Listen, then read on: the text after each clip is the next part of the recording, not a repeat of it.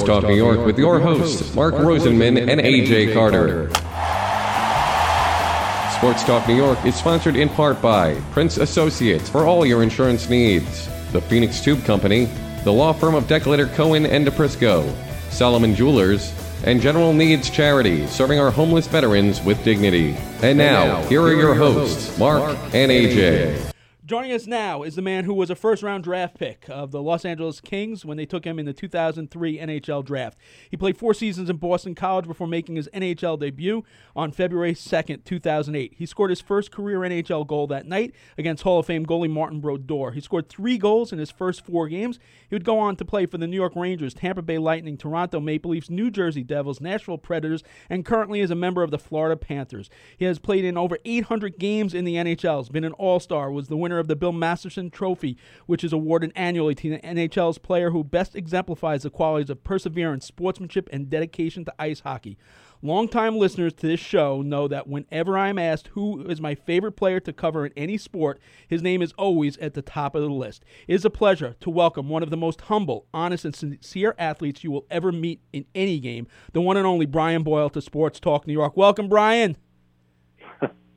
Thank you very much, and thank you for that introduction. That was very nice of you. Well, you know what? Having been around you, you know, through your entire Ranger career, uh, and people know it because uh, you know there's been so many Brian Boyle stories I've told over the years on this station. So, first and foremost, how are you and your family doing during these trying times? Oh, we're you know what? We're great.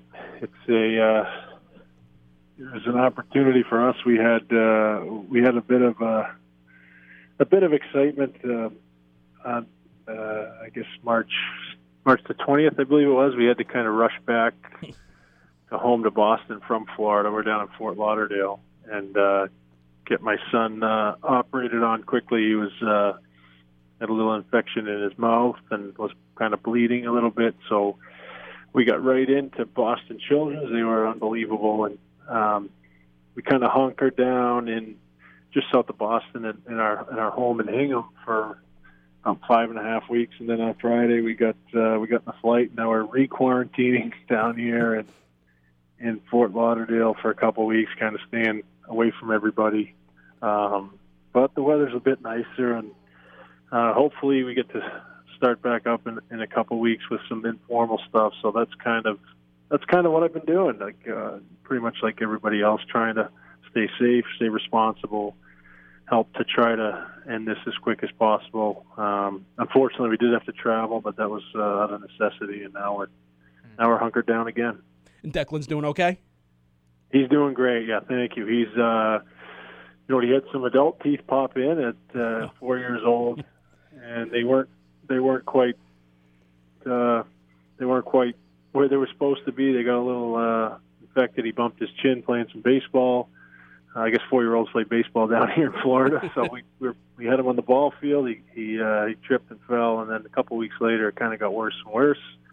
But fortunate for us, we got him we got him taken care of, and everything's everything's been really good. He's in a great mood. He's he's happy to be back down here. We get a little pool, so kids are great. So I remember you telling me once that your love for hockey went back to when you were two years old, as you would wake up as a two year old to watch the hockey highlights on ESPN. You've been on skates since you were three back at the Pilgrim Arena. So if my math is correct, that's 32 years that hockey has played a prominent role in your life. You were close to returning to the lineup after dealing with the upper body injury. So I have to imagine now that you're able to get back on the ice again, that you must be like a caged tiger. What's it been like for you since the NHL officially paused the 2019-20 season back on March 12th?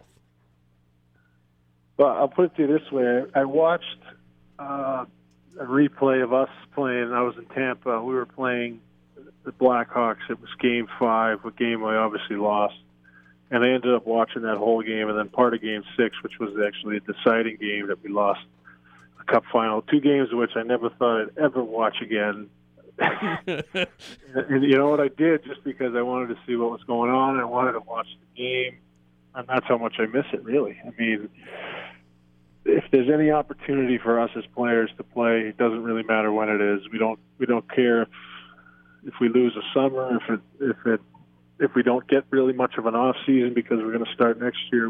I mean, we love to play, and that's it's it's such a grind that it's got to be obvious that every guy in this league loves to play. We're dying to get back at it because, I mean, it's just the way it ended too. It's it's unlike anything else. You don't have a, a feeling that you gave it everything you have and you came up short, or and there's no champion. So, you know, we're very hopeful that that things can come back. And yeah, like you said, I mean, I'm trying to train, you know, every single day. Uh, I got plenty of time to do it if we can carve it out with the kids. Uh, after trying to teach them a school lesson or something, you know, we're able to do that. But it, it, you know, anything we can do to try to stay sharp or as sharp as we can. I think most guys are doing it, and we're, we're just if we get the opportunity, we're going to jump at it. We're going to want to play as long as everything's safe and, and healthy, and uh, players and their families and, and everybody involved is safe yeah, obviously players always want to play, but you know, the more I was thinking about this with you, okay, and obviously anyone that knows you and your story knows that you had CML, uh, which is a form of leukemia, and and through treatment you're full remission. However, when you hear all the stories about COVID and you know the effects it has on people with underlying conditions, does that ever creep into your mind? Like, you know, all right, as much as I love the game, is it a risk, and is it a risk I'm willing to take? Right. So I had uh, I immediately contacted uh, the guy, uh, Dr. Richard Stone, is is at is at Dana Farber in Boston, and uh, Jennifer Reeder is at uh, Summit Medical in Jersey, and those kind of those two hematologists and, and brilliant minds who have been unbelievable with me throughout my diagnosis. Uh, I've, I've asked them and I, I should probably continue to update it because we're, we're getting new information. This is such an unknown, uh, scary disease virus that's come out. As far as you know, even traveling when I when I when I called him about my son, I said I have to get on an airplane. This is my this is my son. I have to go and you know make sure that I can be with him when he has to go through this operation. We didn't really know what it was uh, that was causing the bleed in my son's chin, um, whether it was an infection or if he was he was going back to square one with his with his jaw and his, his AVM. So we we decided that I mean I'm going. Like I decided I'm going no matter what. I have to be there. But he said, you know, I'm healthy. I'm I'm still at all zeros. I'm in full molecular remission. My my body feels great. Uh, he said, you're as healthy as anybody else. And, we, and you know, there's obviously been new studies coming out. Which we've tried to stay on top of that. It, it, you know, all signs point, you know, the, the medication that I take doesn't suppress my immune system. So I don't think I'm at more risk.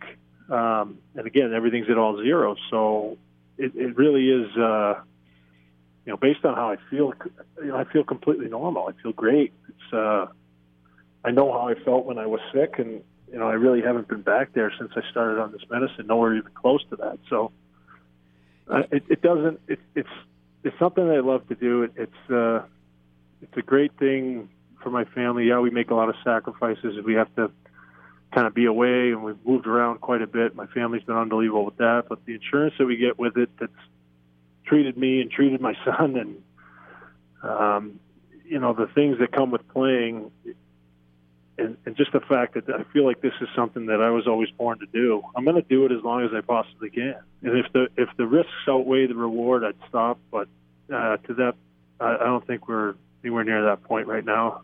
And with the league and what they're doing, I don't think anybody would ever put anybody's health at risk.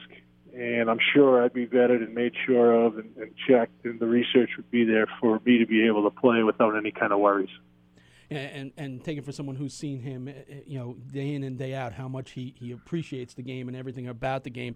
Um, there's so many layers to your story. Without a doubt, it could be a Disney story, whether it be your dad's story and his pilgrimage to Yugoslavia, or the fact that you played over eight, 700 games over 12 seasons for five teams, and you had never scored a hat trick until Monday, November 5th, 2018, in Pittsburgh, which was exactly two weeks after you announced that you were in full remission. Again, another layers. That night was the Pittsburgh Penguins hockey fights cancer night, and you go out and score a hat trick.